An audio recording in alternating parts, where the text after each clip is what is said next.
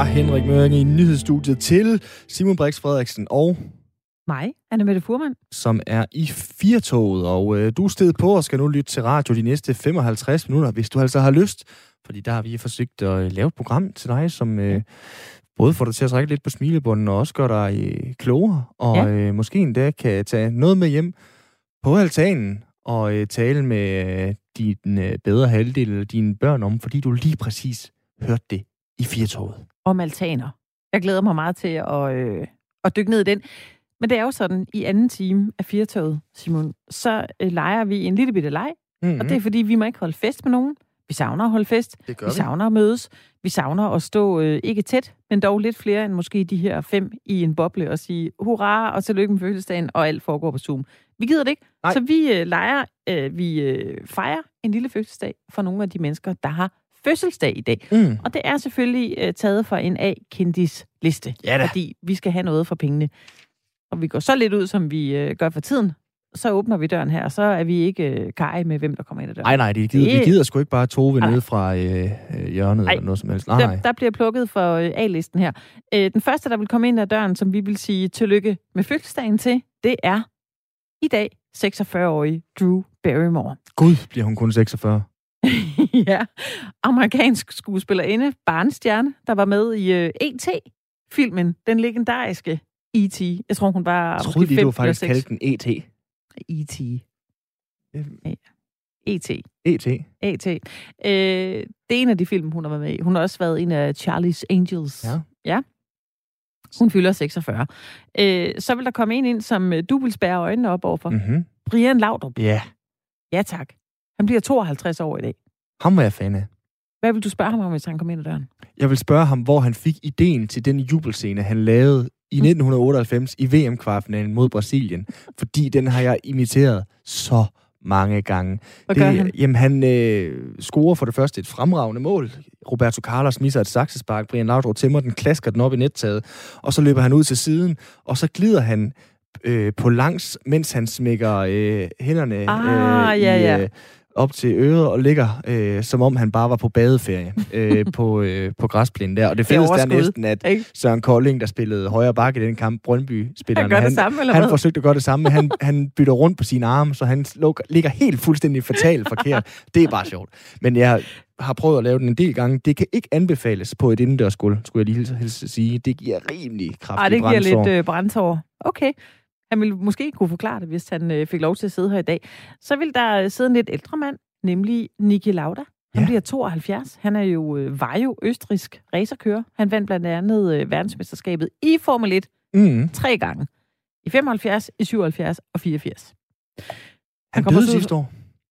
To år siden, tror jeg. Ja, det er nogle år siden, han døde, der kan jeg huske. Jeg så den her fantastiske film øh, med øh, Niki Lauda og øh, øh, hans øh, britiske konkurrent. Øh, hvad hed, den var fotograferet af en dansker, nu kan jeg ikke engang huske, hvad den, øh, hvad den hedder. Rush hed den selvfølgelig, Ron Howard-film. Fantastisk film. Der blev jeg faktisk en lille smule øh, fascineret af hele sådan Niki Laudas perfektionisme og øh, hans øh, fuldstændig vanvittige disciplin, efter han øh, i et af de her verdensmesterskaber øh, simpelthen får forbrændt hele ansigtet, ja. og alligevel stille op i løbet af sæsonen for at køre videre. Det synes jeg er fuldstændig vanvittigt. Så der ja. er nok at snakke om. Ja. Og, og, og nu kan det være, at man sidder og undrer sig over, hvorfor skal der nogen minder, de er døde? Men det er jo fordi, vi er jo ikke for fint til at invitere dem, der kunne have været her. Herregud. Hvis det var. en af dem, der er spillevende, det er Susanne Bjerghus. Ja da. Hun bliver i dag 73 år, og hun vil også komme ind ad døren. Og der vil være nok at snakke om. Mm. Hun vil tale temmelig meget. Øh, kan vi lige runde to meget, meget gamle mennesker, hvis ja. vi leger, vi boede i en tidsmaskine, og man kunne komme, og øh, altså man var stadigvæk levende, selvom man var 164 år, så ville øh, Robert Baden-Powell komme øh, ind ad døren. Og han er en engelsk stifter af verdens spejderbevægelsen. Og hvis man har været spejder, som mig, i rigtig mange år, så var han omtalt som Lord Baden-Powell. No. Altså, han var virkelig the shit inden for øh, spejderverdenen. Okay. Jamen, det... Altså, der, der var sange om ham, og man hørte om hans legende. I take your og... word. Ja, det er ja, fair nok. Han var en uh, stor stjerne, og så uh, lige for at runde den af med denne fest, så ville George Washington komme ind ad døren, USA's allerførste præsident. Så hvis vi var i en tidsmaskine, ville have blevet 289 år gammel. Kæft en brode forsamling, men øh, der er der nok at tage fat på George Washington, ja. der sidder og snakker med Nicky Lauda og Brian Laudrup om, hvem der har lavet den. Bjerghus, det ja. tror jeg.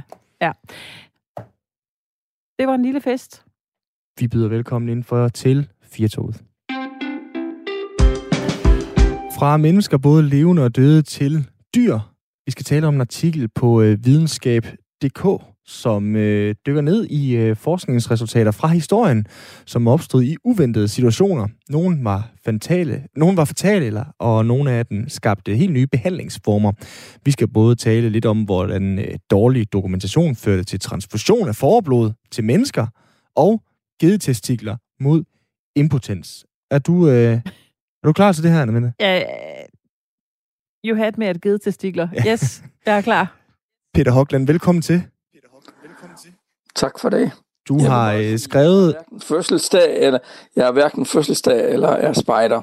Nej, men du må godt være her alligevel, fordi det, du kommer med i dag, det, er, det glæder vi os til at høre noget mere om, Peter. okay. Peter, du har skrevet artiklen her, som er, og er øh, professor ved Institut for, for Klinisk Medicin på Aarhus Universitet. Kan du øh, starte med at komme med et eksempel på, hvor forskningsresultater har haft alvorlige konsekvenser?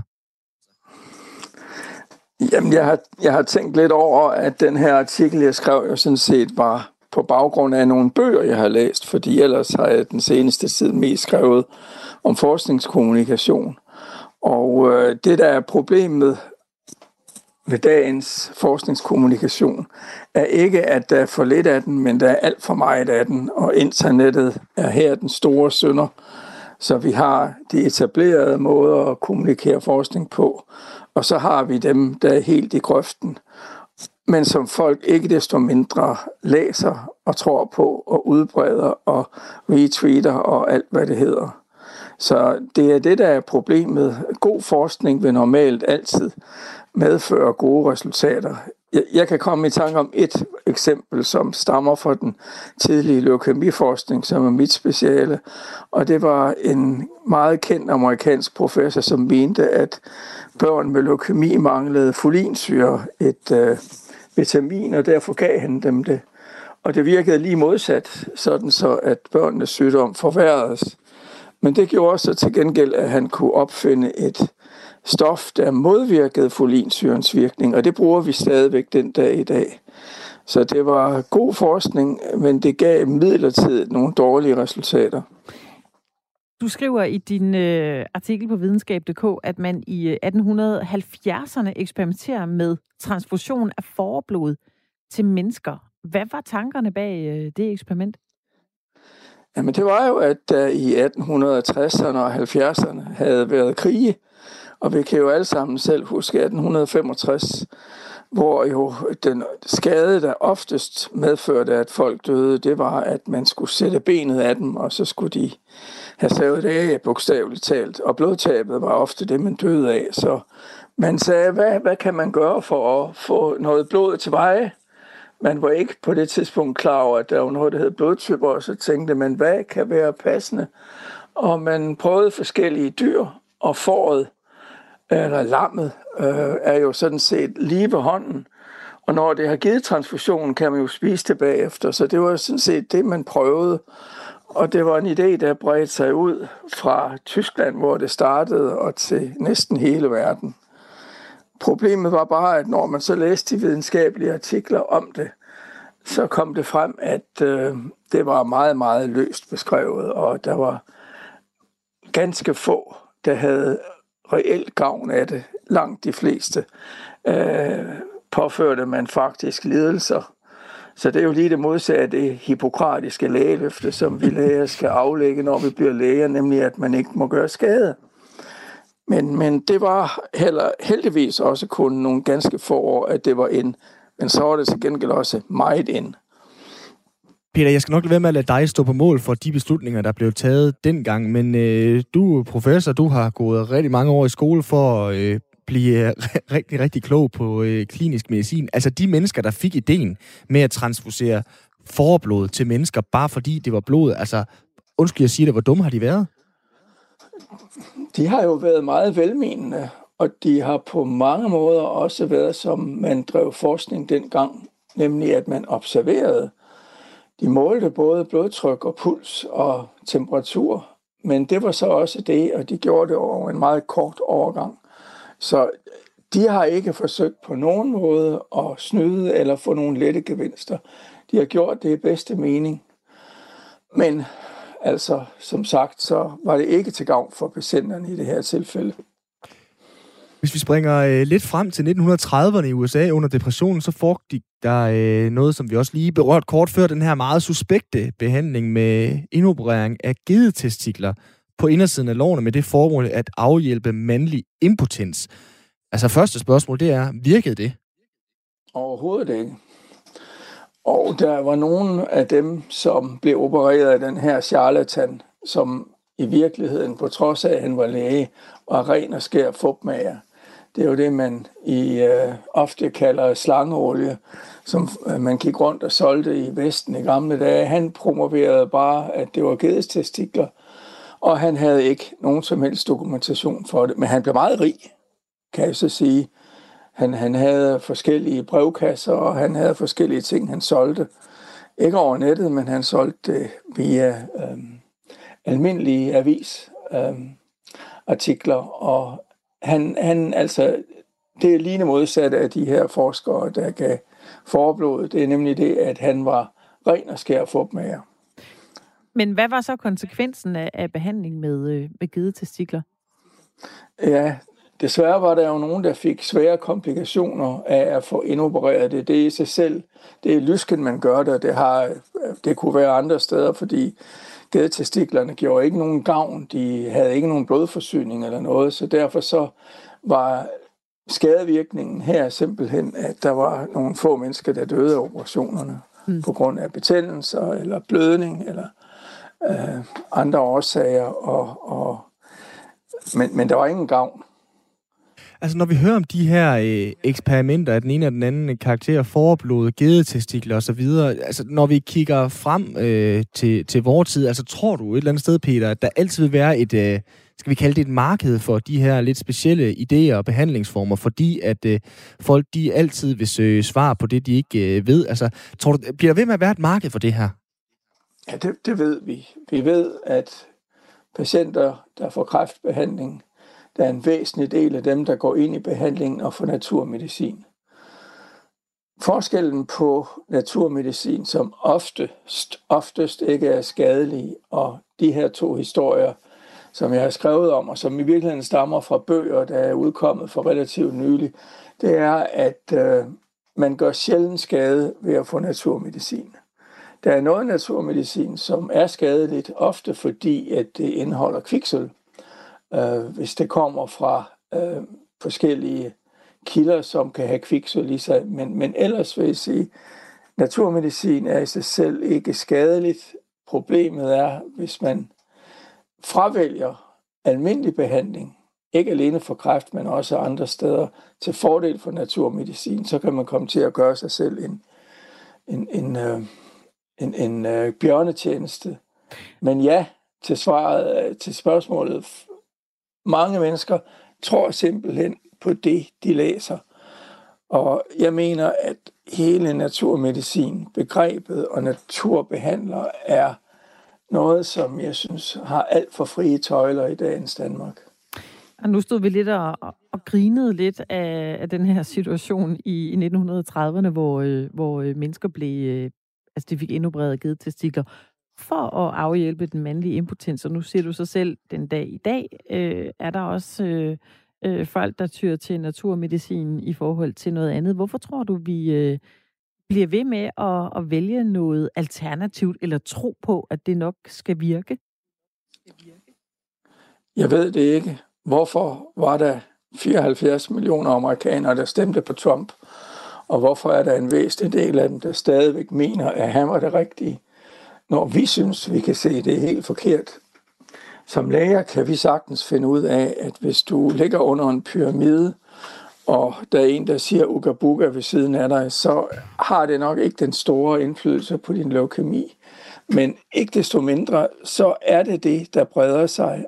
Og det, som jeg startede med at sige, det er, at det breder sig på en måde, hvor man kan sige, at der er et marked for at starte sådan noget op Der er en del af internettet, som er klart lagt an på sådan noget, og det er jo altså ikke bare det, at man får at vide, at der er en prins i Nigeria, som vil testamentere 1-2 milliarder dollars. Det er nogle ting, som gør, at folk bliver fattige på anden vis ved at købe dyr naturmedicin, som ikke har nogen dokumenteret virkning. det, er jo, det, er jo, det er jo suverænt det her øh, på en mulig måde. Altså, jeg kan jo godt øh, måske tænke, øh, hvis jeg virkelig bliver desperat, desperate times calls for desperate measures, hvis jeg virkelig bliver syg, øh, og der ikke er noget sådan i den gængse lægeverden, som kan behandle mig, at så er det da umagen værd, i hvert fald at give forsøget med noget alternativt. Øhm, men, men stadigvæk, Peter, hvis vi, hvis vi sådan kigger på, øh, på jer læger, professorer, øh, behandlere, som arbejder med det her, er der, er der for meget, øh, for mange af jer, der er for lidt kildekritiske på de behandlingsformer, I tager fat på i moderne tid? Er der, er der for meget, øh, for mange af jer, der er for lidt kildekritiske på de behandlingsformer, I tager fat på i moderne tid? Nej, jeg tror heldigvis er det sådan, så inden for det, jeg vil kalde den traditionelle måde at kommunikere forskning på, så gør man det via, at man får sit arbejde bedømt i et tidsskrift, hvor der er nogen af ens lige mænd, kvinder, som ser på det og ser, om det er i orden. Ofte skal det ændres lidt eller meget, og så bliver det trygt. Og så er der andre, der læser det, og som derefter tager det op eller lader det ligge men det er noget, som man kan være trygge ved, og alt, hvad der bliver givet af medicin, og vil jeg gerne sige, vacciner. Da jeg havde forventet, at der var flere af dem, vi kalder anti-vaxxers, som mener, at al vaccine er forkert, som er kommet frem i forbindelse med coronavaccinen. Men det, det er der heldigvis ikke, som jeg ser det. Men, men jeg har været på spring til at gå i rette med dem, fordi det er noget af det værste, der findes. Det er den kommunikation, der forsøger at, hvad skal man sige, uh, mistænkeliggøre den almindelige forskning, der sker, og kan gøre, at andre simpelthen undlader at tage den medicin, de burde tage. Så hvad, det er jeg ikke urolig for. Hvis vi lige kigger på øh, historien, hvad har vi så lært af, af historien i dag? Ja, der bliver jeg da nok svar skyldig, fordi jeg vil sige, at lige netop de sidste fem år har den del af internettet, som er ikke alene med von Hørensagen og alle mulige røverhistorier, men også noget, der ligner forskning og som bliver trygt forskellige steder på nettet, uden at det har været igennem en egentlig bedømmelse. Det er noget, som er øh, i stigning, og jeg er ærligt og redeligt bange for, at hvis det her ikke, jeg vil sige, hvis vi ikke er bedre som læger og forskere til at kommunikere ud, at man skal altså virkelig være meget forsigtig med, hvad man ser, og hvad man læser, og hvad man giver videre, ikke mindst, så kan vi komme i en endnu værre situation, at, end man var i 1870'erne. Så det er ikke lige rosenrødt det hele. Så det vil sige, Peter, hvis du skulle lave den her artikel om 100 år, så øh, kunne der godt være lige så dumme øh, idéer som transfusion af forblod og øh, behandling af impotens med gedetestikler, også i fremtiden? Nej, det håber jeg ikke. Jeg håber det virkelig ikke. Men jeg kan selvfølgelig ikke udelukke det. Uh, lad os se, hvem der har fødselsdag om 100 år, så spørger dem. Vi inviterer dig til fødselsdag så, Peter, om 100 år. tak, for, tak for det. Tak.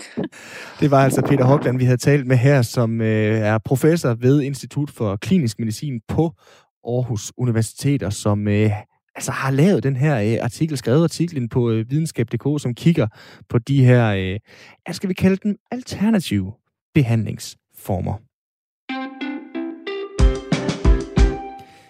Nu prøver jeg lige, som jeg gjorde i sidste time, Anna med lige at ja. sætte lidt stemning med lidt musik.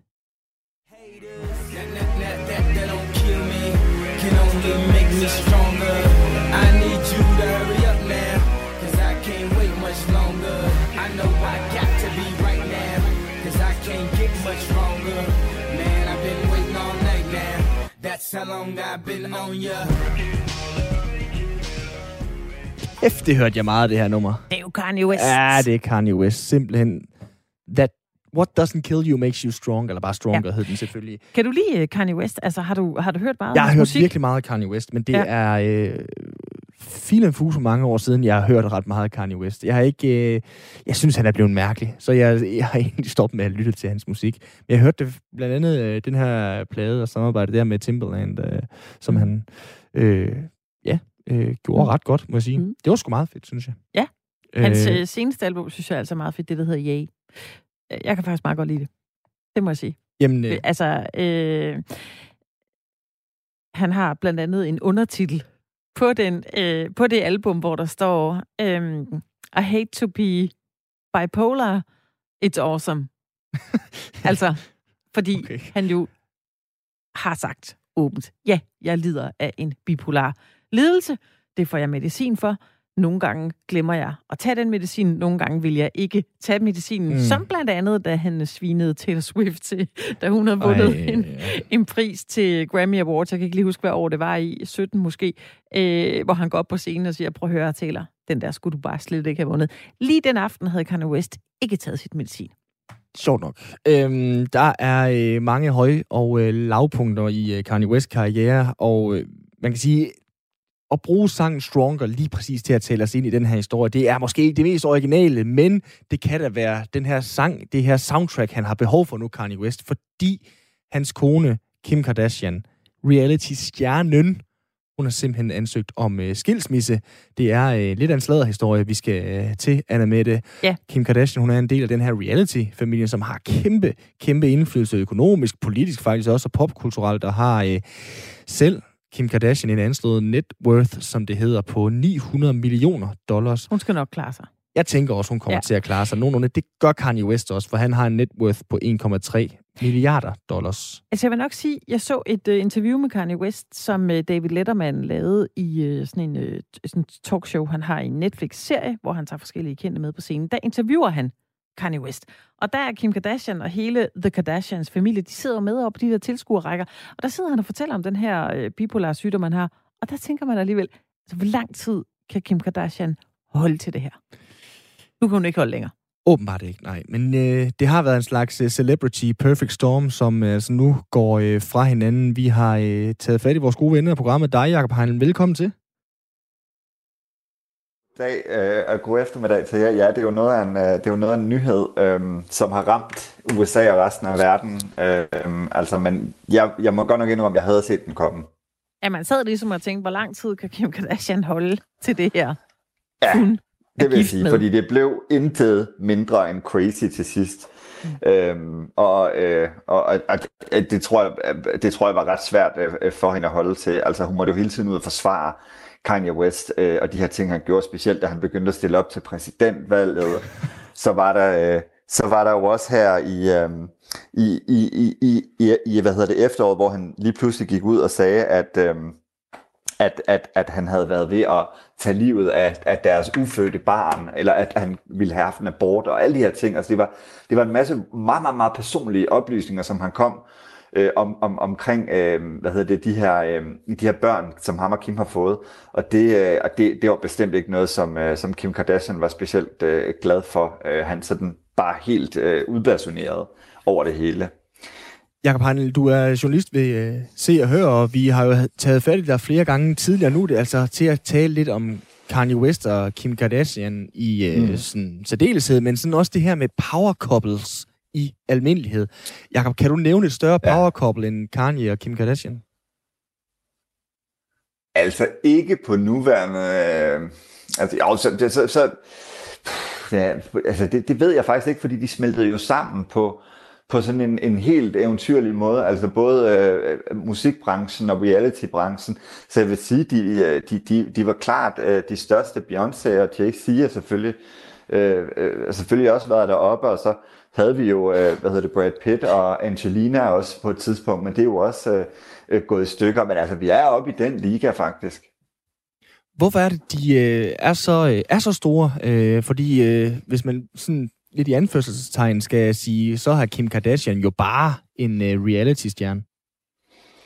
Ja, altså det er hun, men hun er jo også en social eller en social media stjerne, øh, fordi det, altså, i virkeligheden så er der jo ikke specielt mange seere på det program, der hedder Keeping Up with the Kardashians længere, men Kim og hendes søstre har jo formået at forvalte deres berømthed på de sociale medier på en, en ganske imponerende måde, således så at millioner og atter, atter, atter, hundrede, altså hundredvis af millioner følger den familie på de sociale medier. Så den, altså den, det, den magt, de har, den kan man slet ikke, øh, den kan man slet ikke underspille eller underkøre. Prøv at forestille jer, hvis der var et, et dagblad, der havde så mange følgere. Altså, og på den måde skal man jo se alle medlemmerne af Kardashian-klanen som kæmpe, kæmpe store medier med en kæmpe stor magtfaktor. Mm. Øh, så, så, så, og det kan man sige, det fortsætter hun jo med, selvom hun ikke er gift med Kanye West længere. Jeg tror faktisk også, at hun kommer bedre ud af det, for der er ingen tvivl om, at når man har så mange følgere, og når man også gerne vil gå ind i, i politik, og øh, øh hun kæmper jo også for, øh, for, for, for andre sager, som er mere filantropisk karakter, så, øh, så, så tror jeg ikke, at det er en fordel, at man har en så kontroversiel øh, ægte mand, der på det ene tidspunkt støtter Trump, så vil han selv være præsidentkandidat, så vil han det ene eller andet. Jeg er godt klar over, at han er syg, men det har bestemt ikke gjort Kim Kardashians arbejde øh, lettere her de sidste, i hvert fald 3-4 år.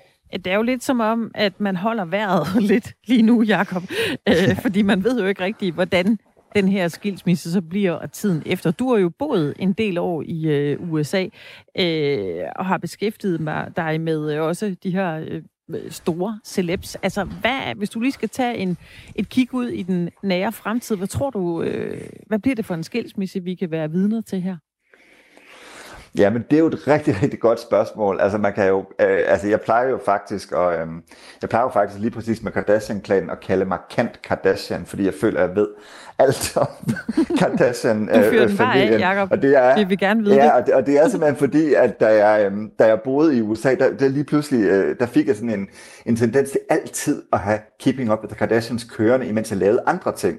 Ja. Og I, I kender altså det der med, hvis man går og, altså hvis man laver et eller andet, så lige pludselig kigger man over på tv, så følger man lidt med, så følger man ikke med. Så føles sådan på et tidspunkt nærmest, jeg boede sammen med Kardashian-klanen.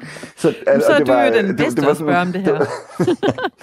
det var i hvert fald, øh, det, øh, jeg, jeg, vil i hvert fald, øh, jeg vil i hvert fald sige, at jeg ved, øh, jeg ved en del om den. Jeg, jeg kunne godt forestille mig, at, øh, at, at skilsmissen den bliver en lille smule øh, ubehagelig. Øh, og det, øh, det kan jeg også, fordi at bag øh, ved Kim Kardashian, der står den her meget, meget magtfulde kvinde, Kris Jenner, Kims mor.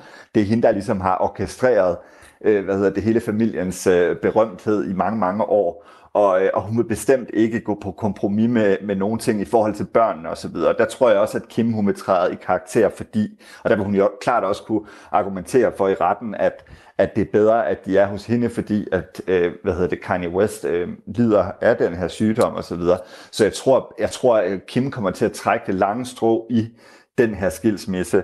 Øh, det, det, det tror jeg faktisk ikke, der er nogen tvivl om. Øh, om den bliver decideret nasty, altså det, det vil tiden jo vise, men jeg vil i hvert fald, øh, jeg vil i hvert fald sige, at den kommer meget belejligt lige inden den 20. marts, hvor den absolut sidste sæson nogensinde, den 20. sæson, den 20. sæson af Keeping ja, Up with the Kardashians, vildt. den begynder. Ja, det er helt vildt. De har kørt siden 2007. Altså, ja. det er jo virkelig de, øh, de yngre medlemmer af, af familien, øh, hvad hedder det, Kendall og, øhm, og Kylie, de voksede op på fjernsynet. Ikke? Altså man kan simpelthen se deres barndom og deres, øh, og deres, og deres, øh, og deres, øh, at de er blevet voksne. Så det er, jo, det, er jo, det er jo voldsomt mange sæsoner og utrolig mange afsnit, de har indspillet af den her serie. Og vi kan være evigt forvisset om, at Kim har tænkt den her skilsmisse ind strategisk, så den passer lige præcis ned i den 20. sæson, så de kan slutte med et brag, så at sige. Det må man da nok have lov at sige. Det er helt vildt. Jeg sidder bare lige og regner nu. Det er jo sindssygt mange år. Øhm, der var ja. øh, lige en, øh, hvad hedder sådan, det fik lige en lille krusning her, da, da Kim Kardashian, hun var ude og vise sit, øh, hvad hedder sådan, sin, øh, sit løvemor-gen, da der var nogen, der kritiserede hendes øh, barn, Northwest, for ikke at have malet det her maleri øh, som øh, hun havde postet på Instagram. Det er ikke det, jeg vil spørge dig om. Men der poster hun et billede af Kanye Wests børnetegninger, og siger, at han var også en fremragende kunstner. Øh, han var meget dygtig, og jeg synes, hun har jo rost ham rigtig tit, på trods af, at han har opført ja. sig fuldstændig vanvittigt. Øh, så tror du ikke, hun, hun måske kunne finde mm. noget frem her, som ligesom ville, ville øh, gøre den lidt mindre dramatisk, så den skilsmisse? Ja, jo, det, altså det, det, kan, det, det kan godt være, der er ingen tvivl om, at der har været meget kærlighed, men man skal altså ikke tage fejl af, at Kim Kardashian, det er ikke hendes første ægteskab. Hun havde faktisk to ægteskabe inden. Øh, så altså, hvad kan man sige, ægteskabet med, med, med Kanye har jo været en, en, tids, en tid for hende fra 2014 og så nu til 2021, og hun har jo ligesom været igennem skilsmisseforhandlinger på de andre to ægteskaber. Så jeg tror, selvom hun har, øh, selvom hun har øh, øh, øh, stor kærlighed til Kanye, så tror jeg altså ikke, at, at, at, at vi skal sådan forvente, at hun bare sådan bliver helt blid som et lam i den her skilsmisse. Der tror jeg, hun, hun, øh, der tror jeg også, forretningskvinden kommer op i hende. Men det er klart, hun har stået model til rigtig meget, og hun har forsvaret ham gang på gang, og også på et tidspunkt, hvor det var meget, meget svært at forsvare ham. Ja. Øh, så, øh, så der er ingen tvivl om, hun har elsket ham meget ja. højt. Hvor meget fylder det i USA lige nu, det her? Jamen, det fylder alt, og specielt i Los Angeles, fordi det er jo, altså Kardashian-klanen er jo sådan ligesom, hvad kan man sige, ikoner på, øh, på, på, på LA. Det er der, de har, øh, det, det er der, man er vant til at se dem ude i offentligheden. Øhm, så det er klart nu, at øh, de amerikanske medier, de nærmest vil belejre alle steder, hvor man kunne forestille sig, at, at Kim Kardashian øhm, øhm, øh, øh, ville, øh, ville, ville opholde sig simpelthen for at få det nyeste omkring den her skilsmisse. Og det vil de komme til at gøre rigtig, rigtig lang tid, og det vil de selvfølgelig også komme til at gøre efter øh, øh skilsmissen. Men det er en, øh, altså det er, øh, det, det, og man skal også huske, at i USA, der er sådan nogle nyheder, når kendte skal skilles. Det er jo ikke bare sådan noget, der, der foregår i ugebladene, eller nu taler vi om det i det her øh, radioprogram, men i USA, der er det jo også noget, der foregår på nyhedskanalerne. Det er kæmpe store nyheder, når så store kendte øh, skal skilles, og hver en sten bliver vendt i, i, i sagen. Ja, fordi jeg kan jo godt mærke på mig selv, Jacob, det her det er jo gossip, det er paparazzi, det er popularitet, men det er sgu også en lille smule øh, forlorent i den her billion dollar scale på en eller anden måde. Altså, den her øh, Hollywoodificering og, og, og bevågenhed, hvorfor er det, den skal være så voldsom på, øh, på et par, der i gåsøjne bare bliver skilt, og som øh, bare er en musiker og en øh, somi-stjerne. Altså, vi fokuserer sgu ikke så meget på BioNTech-parret, der lige har lavet en øh, vaccine, der kan redde, øh, jeg ved ikke hvor mange mennesker, eller Bill Gates-parret, der laver alt mulig velgørenhed. Hvorfor, hvorfor er det er så voldsomt, det her? Jamen, altså, det, det kan man jo selvfølgelig også sige, men så er det jo igen, så, så er vi ude i en, i en debat om, hvorvidt nogle nyheder er, er mere interessante end andre. Altså, jeg tror, jeg tror faktisk, at, at altså, Kim Kardashian har jo selv ønsket den her vilde berømthed. Hun har jo selv øh, orkestreret, øh, hvad hedder det, at, at, at blive så kendt. Øh, så jeg tror, altså på en eller anden måde, så, så, så, så, så kommer den opmærksomhed nok ikke bag på hende. Men jeg tror, at øh, når altså, så store stjerner, de, øh, de bliver skilt, så vil det altid, øh, så vil det jo altid optage os mere, end, end hvis mere uh, ukendte uh, mennesker bliver skilt. Uh, altså man kan sige, vi ser det jo også hjemme, altså da Christiane Schaumburg Müller og LOC uh, blev skilt, som jo er, og man, altså jeg kan ikke lade med at, at drage en parallel til dem på en eller anden måde, ikke? fordi Christiane Schaumburg Müller jo også uh, er kendt på de sociale medier osv., mm. LOC og musikere osv., der er det jo også en nyhed, der virkelig brager igennem. Men det er klart, at i USA, der har man ikke det samme skæld mellem underholdningsnyheder og rigtige nyheder, som du siger, altså øh, Bill Gates og hvem ved jeg, og, og, og andre måske vigtige historier, mm. der, der er det hele bare en stor masse, der kæmper om øh, opmærksomheden. Mm. Og, øh, og, og sådan er det amerikanske mediemarked nogle gange. Der har man taget underholdning helt ind i den del af nyhedsstrømmen for mange, mange, mange år siden. Jakob, øh, du har både boet i USA nogle år, som vi talte om lige før, og du fortalte os selv, at du havde øh, haft øh, The Kardashians-serien kørende i nærmest 20 år som baggrundsmusik, eller baggrundstapet, undskyld, til alt det, du lavede. Så du følte ja. nærmest, du var i familie med dem. Og der bliver jeg så bare lidt interesseret, når du nu kender dem så godt. Så øh, kunne jeg godt tænke mig at høre, om du har et bud på, hvem er det så, at Kim Kardashian går efter nu som type? Altså, er vi over i en anden musiker, eller, eller skal hun have noget mere øh, stabilt så? Ja, men det øh, er jo et rigtig, rigtig godt spørgsmål, som alle sikkert øh, øh vil stille sig den kommende tid. Det kan jeg simpelthen ikke, øh, altså det, det, det, det tør jeg ikke, det, det, det tør jeg ikke spore, men jeg vil dog alligevel sige, jeg tror, at hun vil finde en person, der passer til hendes brand. Altså, øh, jeg tror ikke bare, at hun går ud og, Nå, så var hun lige øh, på en eller anden restaurant, og så var der en eller anden tjener, der så meget sød ud, og så ringer hun til ham. Sådan fungerer det ikke. Der skal nok være bejlere nok, og hun skal nok udse sig den helt rigtige, øh, hvad hedder det, afløser til, øh, til, til, til Kanye West. Jeg tror faktisk, der kommer til at gå noget tid, øhm, øh, den her gang. Også, også fordi det har jo været tre ægteskaber i rap, øh, og lige nu, der fokuserer hun utrolig meget på den her, øh, hun vil gerne være advokat, øh, og, øh, og, øhm, og, og har jo, hvad hedder det, lagt sådan mere filantropisk stil de sidste øh, mange år, hvor hun øh, arbejder for at få benådet øh, fanger i amerikanske øh, fængsler og sådan nogle ting. Så jeg tror egentlig, hun vil satse på det først, men så er det klart, så står der en hel række af Hollywoods øh, nok allerbedste bejlere klar til at, øh, og, øh, at, at gå på dates med, med Kim. Det lyder fandme som et helt eventyr, Jacob. Det var et, et strålende svar, må jeg sige, på et ordentligt svært spørgsmål, du fik af det der. Tusind tak for det. Tusind tak, fordi du gad være med, Jacob. Altid. Tak. Altså journalist Jacob øh, Heinel, som altså lige til sidst fik lov til at spå om, hvem det er, som Kim Kardashian nu skal giftes med. Jamen, det er fordi, hun er så kalkuleret jo. Ikke? Ja, hun kommer fra en familie, jo også. Der er jo... som, øh, så, så, hun skal nok have en plan for præcis, hvem det er, hun går efter, og ja. øh, lurer mig, om hun ikke får det. Jamen, det, og jeg mener faktisk, det var et strålende svar, fordi hun vælger en, som vil være god for sit brand. Ja. Det store spørgsmål, det er så bare, hvem, hvem kommer Kanye West til at gå efter? Nej, hvad tror du? Det ved jeg sgu ikke. Det, Nej, det, ved jeg, hvad tror du? Det ved jeg ikke. Nej. Han har jo lige købt det her sted i øh, Minnesota, hvor de havde sådan et landsted. Ikke? Og det kan være, at han bare skal sidde oppe i bjergene og drikke noget mm. te og tænke lidt over tingene. Oh. Oh. Ja. Det var lige et lille remix af, hvad hedder det, vores uh, jingle. Ja. Vi skal videre til næste historie, men vi skal ud på altanen. Ja. Vi skal snakke med en, hold nu fast for en titel, altanaktivitetsforsker. Fordi der er en uh, forsker, antropolog på Aalborg Universitet, som simpelthen har kigget på vores brug og forbrug af altaner de sidste mange år. Jeg anede ikke, det eksisterede. Det synes jeg er så jeg fedt. Jeg synes, det er virkelig fascinerende. Og jeg synes, det her er interessant. Jeg læste en artikel for nogle år siden med Lars Mikkelsen i Euroman, hvor han øh, blev interviewet og blev spurgt til det her med, hvordan vi som mennesker lever vores liv. Skuespilleren Lars Mikkelsen, han sagde, noget af det, jeg synes er det mest ærgerlige ved vores land lige nu i Storbyen, det er, at så mange folk får altaner, fordi vi rykker vores sociale liv væk fra bodegaerne, væk fra caféerne, væk fra tårne, væk fra alle de her steder, hvor vi kan mødes nede på gaden og hænge vasketøj op og øh, sparke til bøtten med børnene og måske få en øl som øh, mødre og fædre og snakke om tingene. Vi rykker det ind i vores private altaner, og så bruger vi dem simpelthen som en forlængelse af stuen. Men det har Marie Stenter, som altså er altanaktivitetsforsker, kigget på, om det nu også er rigtigt. Bruger vi de her altaner, som vi har fået så mange af de seneste mange år?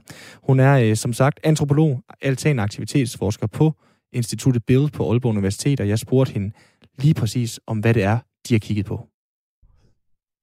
Øh, vi har kigget på altaners sociale liv. Øh, så hvor der har været meget, rigtig meget debat om det her med, hvad betyder de for bygningsarv, og hvad gør det ved arkitekturen, så har vores fokus været en lille smule anderledes, fordi vi har koncentreret os om, hvad betyder altaner egentlig for vores sociale liv, øh, både i boligen, men også mellem naboer og i forhold til gårdrummet og byrummet. Og hvad betyder de så? Ja, men de betyder mange forskellige ting. Altså først og fremmest, så var noget af det, der slog os, at der er sådan en meget klar drøm, der knytter sig til altanerne, som handler om det her med at, at forlænge sin daglige stue ud i, i øh, udrummet. Ikke? Folk de drømmer om at kunne sidde i fred og ro i solen og drikke en kop kaffe eller drikke hvidvin, øh, mens de slapper af. Og sådan bruges altanerne også indimellem, men det er ikke det meste af tiden. Når vi, sådan, vi har været ude og stå og, og tælle, hvordan er det så hvad er det for noget aktivitet, der er på altanerne, hvor vi har været ude nogle forskellige sommerdage øh, ved fyraftens i godt vejr og stå og se, jamen, hvad foregår der egentlig på de her altanfacader. Og det er meget tiden, så står altanerne tomme, og når de så øh, ikke står tomme, men der er folk på dem, så er det i høj grad så nogle lidt praktiske ting, når folk lige går ud og taler i telefon, eller ryger en cigaret, eller lige kigger, hvordan vejret er, eller eller ryster tasken fri for krummer, eller de har måske bare døren til at stå åben, mens de støvsuger. Så vi bruger dem på en lidt anden måde, end, øh, end det folk måske forestiller sig. Og, og Marie, altså er det overraskende? Altså et eller andet sted, øh, så, øh, så er folk jo øh, travle, og så bruger de måske lige, som du siger, altanen til lige at gå ud og få en øh, ventil for dagligdagen, snakke i telefon med øh, svigermoren, eller øh, rygen smøg osv. Er det så overraskende, at vi ikke bruger den til at drikke hvidvin hele tiden? Nej, ved du hvad, jeg tror egentlig, altså hvis man kiggede på mange af boligens rum, nu er det jo lidt særligt den her coronatid, hvor mange er altså mere mm. hjemme, end vi ellers plejer at være, men, men jeg tror faktisk, at noget tilsvarende ville gøre sig gældende, hvis vi kiggede på folks haver eller på mange andre rum i boligen, at meget af tiden er vi der ikke nødvendigvis, men derfor betyder det stadigvæk rigtig meget for os at have muligheden for det. Øh, og det er jo også det, vi kan se med altanerne, at selvom vi konkluderer, at meget af tiden er der måske ikke nogen på dem, så siger vi samtidig, at de er rigtig vigtige for byboerne, fordi bare det der med at kunne åbne døren, det er der rigtig mange, der taler om, at det er enormt vigtigt for dem, at man ikke føler sig omsluttet af boligen, og man ikke føler sig lukket inde, men at man kan åbne døren og lige trække frisk luft, øh, og, og nemt få en adgang til at, at lige tage et kig ud øh, over byen, eller at man ikke behøver at gå ned fra tredje eller fjerde sal, men man bare lige kan åbne døren. Det er noget, der er rigtig vigtigt for mange. Så selvom man måske ikke sidder der hele tiden og drikker kaffe eller hvidvin, så betyder altanerne faktisk rigtig meget for, for dem, der har dem. Ja, det kan jeg jo faktisk mærke på mig selv. Altså, da jeg skulle købe øh, en lejlighed sammen med min øh, kæreste for nogle år siden i Aalborg, der var det nærmest det vigtigste kriterie for hele lejlighedskøbet, det var, at vi havde en stor sydvestvendt altan. Det fik vi også, og nu kan jeg jo så konstatere, at selvom øh, jeg synes, det var dejligt at kunne stille sig derud i marts måned øh, sidste år, hvor der var sol, og så være derude i fem minutter, så er det sgu stadigvæk begrænset, hvor meget jeg har brugt den. Men det du siger, det er så, at jeg ja. egentlig ikke er så øh, atypisk. Ja, det er meget typisk, og jeg tror også, der er noget med, at der er jo rigtig mange, der bor i byerne og flytter til byerne og bliver boende i byerne, som måske har boet i nogle andre slags. Altså man har måske boet i et hus med have eller med en anden adgang ud til. Og det har mange danskere bær de her rum med sig, kan man sige, hvor fornemmelsen af, at man ligesom kan åbne døren op og træde udenfor. Og det er i virkeligheden noget, det altan kan give, selvom man bor i højden inde i en by. Så den der fornemmelse af, at man alligevel lige kan åbne døren og træde ud, det er der de mange, der holder meget af. Men noget af det, vi så har været interesseret i med det her forskningsprojekt, det er at sige, jamen, det tilføjer så boligen nogle nye kvaliteter. Det vidste vi måske egentlig godt, og det ved de fleste, som har en altan måske godt. Men noget af det, vi også er interesseret i, er jo det der med, hvad gør det så ved vores ved, ved de sociale rum og ved det sociale liv i byen. Og der må man sige noget af det, som, som vi kan høre kommer bag på mange altanejere, det er jo det her med, at naboerne pludselig også kommer noget tættere på. Øh, man havde forestillet sig, at man skulle sidde der i ro og fred med sin kaffe, og pludselig opdager man, når man så endelig træder ud, eller selv hvis man ikke træder ud, bare om sommeren, når man har døren til at stå åben, at naboerne faktisk kommer rigtig tæt på. Man kan pludselig lukke, hvad de skal have til aftensmad, og, og, øh, og høre, hvad de taler om, osv. Så, videre. så, så, så, så det overrasker også nogen, at, at det her med grænserne mellem boligerne bliver pludselig mere porøse om sommeren, når, når dørene står åbne. Øh, og i mange tilfælde, der griner folk bare lidt af det og siger, at sådan er det at bo i byen, og det er egentlig meget hyggeligt. Man, man får lidt mere kendskab til hinanden. Men de steder, hvor vi kan se, at det skaber konflikt, det er jo så tit der, hvor folk bor side om side med nogen, der måske er lidt mere forskellige fra dem selv. Altså hvis man har nogle forskellige øh, værdier, eller ikke har den samme øh, døgnrytme, eller naboer ryger tung hash, så mærker man det lige pludselig mere, når de der døre til, øh, til altanen står åben. Og der, der opstår der så nogle steder, laver man så nogle regelsæt om, hvordan må man bruge den, og må man ryge, og må man grille, og må man have vasketøj osv. Men der opstår også en masse sådan uudtalte normer om, hvordan er det, man så alligevel måske lige sætter nogle potteplanter på, på kanten ind til naboen, eller man sørger for at sætte sig med ryggen til, så man opretholder en grænse, eller man skiftes til at være derude den, der er derude først, har den, har vi hørt flere sige. Så på den måde er det også et, et, et nyt rum, der er med til at forandre byen og vores øh, møder med hinanden i byen. Men, men øh, Maria, det lyder jo næsten som sådan nogle legeregler, man laver i, øh, i børnehaven, at den, der kommer først, og den, der er størst, de får lov til at, at have den lige i hvert fald i den der øh, periode. Det vil, eller hvad skal jeg sige, er vi lidt sarte, fordi det lyder jo også meget som det, man måske vil kunne øh, tro at have fordom om ude i Lagustahæk, men ude i villakvartererne, at derude tænker man også, ham naboen, der lige slår græs om søndagen, ham synes vi grundlæggende er en lille smule irriterende, så ham er vi nødt til at lave nogle regler med. Er det så, øh, er, er vi sådan lidt sarte i det her? Nej, det synes jeg egentlig ikke, man kan sige. Altså, jeg tror, på den ene side, så hører vi en del, der sådan måske lige bliver lidt overrasket over det der med, hvor tæt naboerne faktisk kommer på.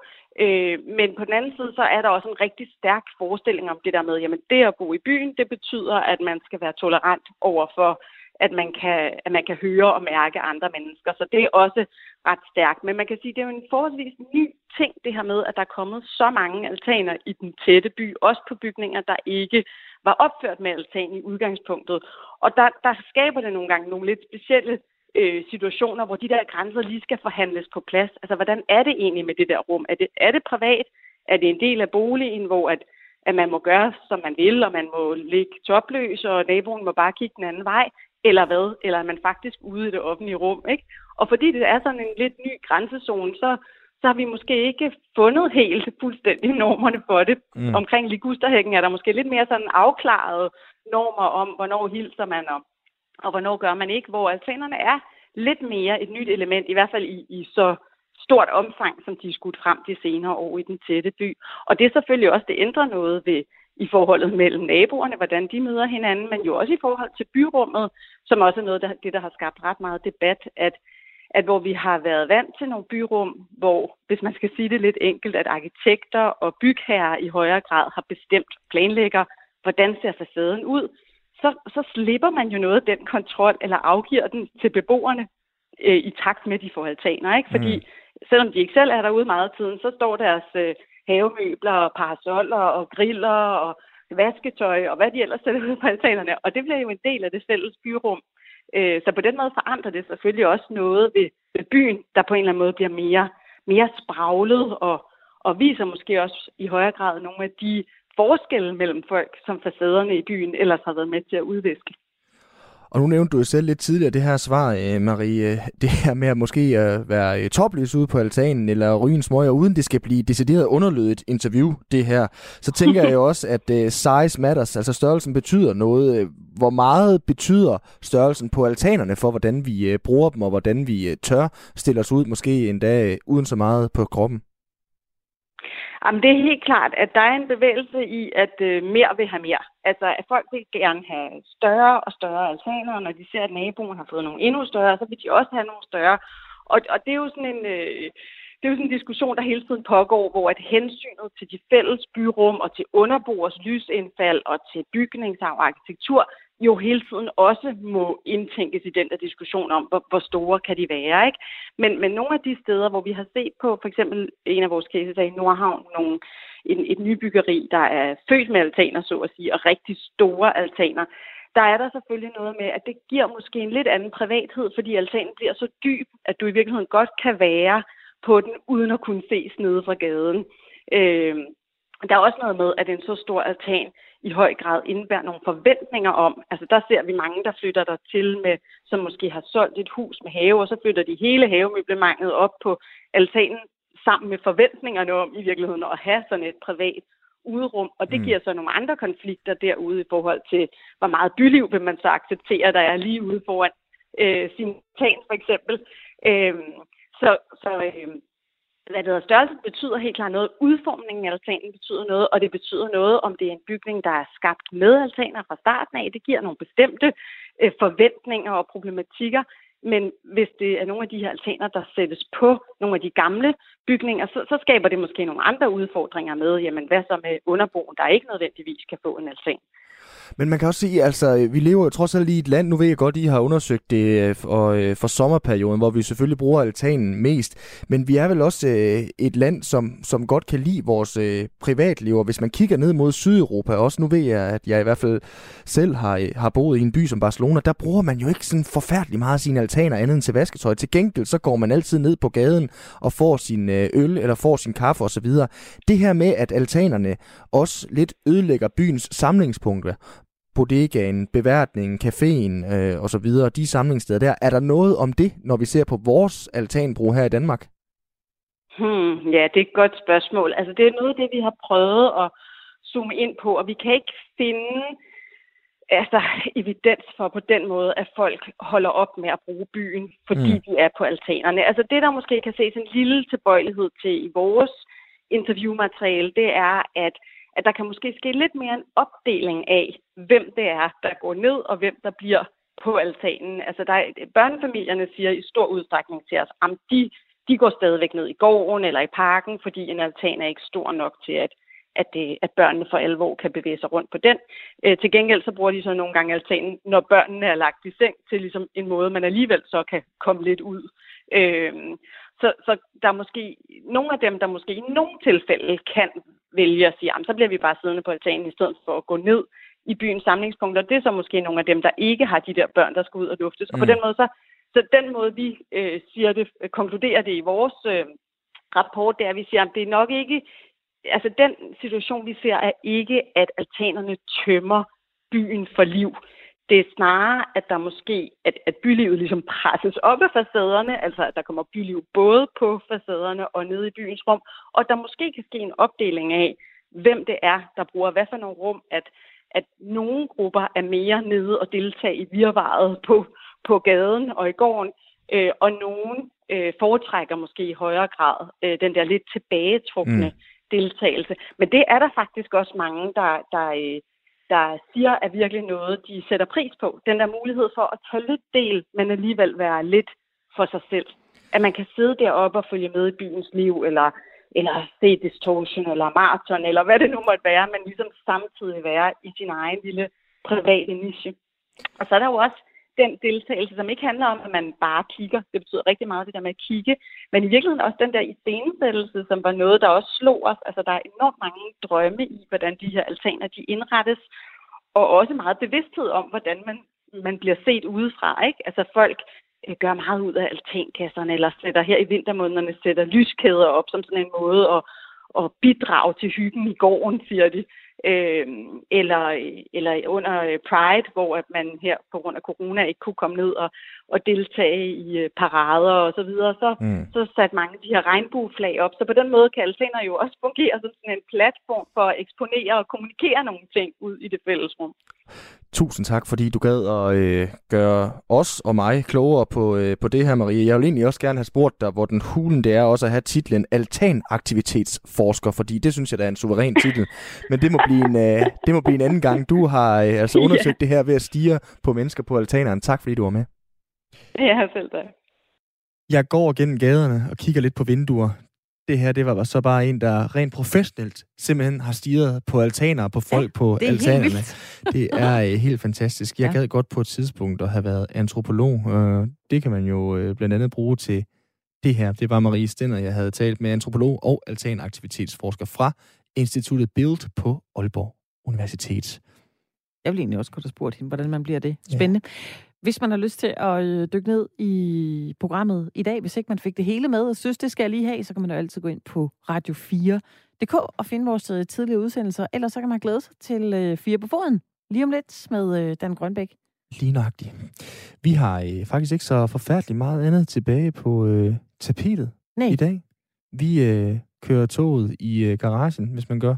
Sådan gør man det. Jeg ved ikke, hvor man parkerer tog hen. De holder sgu nok bare på skinnerne. Ja, simpelthen. Og så øh, stiger vi på igen i morgen klokken 15, når firetoget begynder at øh, sende igen tirsdag. Yes. Skulle vi lige, inden vi runder af, når vi har 10 sekunder, kunne vi lige glæde os i disse 10 sekunder over, at det faktisk er lyst nu, når klokken er 5. Det kan vi godt lige glæde os over, ikke? Tak for i dag.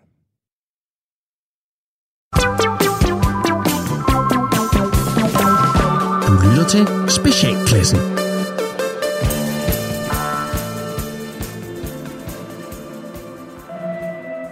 Velkommen til Astrologikus, dit ugentlige kig ind i horoskopernes forunderlige verden. Mit navn er Torben Tina Thomasen, jeg er himmelvejleder, trommeinstruktør og din guide til stjernerne. Merkur og Neptun er på kollisionskurs i denne uge og skygger for hinandens energibaner, og det gør solen ustabil. Mange, især jer der er født i tyrens tegn, kan få flimmeren for øjnene, når I er udendørs i denne uge. Komiker Nikolaj Stockholm skal især passe på. Men ellers er det en uge med mange muligheder, især i forbindelse med eventuelt fælleskøb af bookietrailer i nyopstartede bofællesskaber. I denne uge er der især et stjernetegn, der skiller sig ud, nemlig skorpionen, som går en stressende uge i møde. Skorpionen er nødt til at prioritere sine opgaver i denne uge, da et familiemedlem højst sandsynligt vil dø. Det vil tage en del energi fra andre opgaver, og især opgaver, der kræver en printer, med drille. Skorpionen kan ikke klare det hele selv, og kan med fordel søge hjælp hos løven, der vil stå parat. Det vil væderen derimod ikke, så hold dig fra væderen, da de i denne uge kun vil bringe dig uro og dårlig samvittighed, for eksempel hvis det er din mor. Skorpionen kan med fordel benytte sig af rabatter sendt i nyhedsbreve og få stor glæde af for eksempel fri fragt og to for en pris tilbud, især på køkkengrej og køretøjer. Kendte skorpioner Uffe Ellemann er skorpion og skal i denne uge holde øje med sin søn, da han har det svært. Uffe Ellemann vil have godt af lange løbeture sammen med sin søn, og hårdt havearbejde kommer godt igen. Der vil for Uffe Ellemann være hjælp at hente, hvis han skal bruge et stilas, og en lang rejse venter sidst på ugen. Uffe Ellemann skal holde igen med stærk kaffe og leg med større kattedyr. Alt i alt meget spændende. I ønsker alle en stjernefyldt uge på gensyn.